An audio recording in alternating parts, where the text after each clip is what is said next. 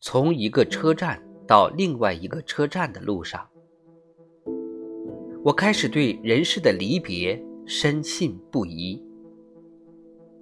当所有的碎片拼凑成一个人看的风景，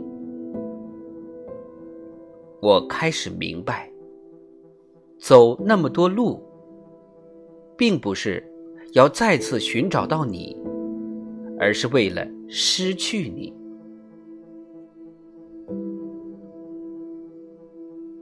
让它自由的开火吧，老天爷是公平的。不论是对人，还是他们创造的神明，人有悲欢离合，月有阴晴圆缺，自古皆然。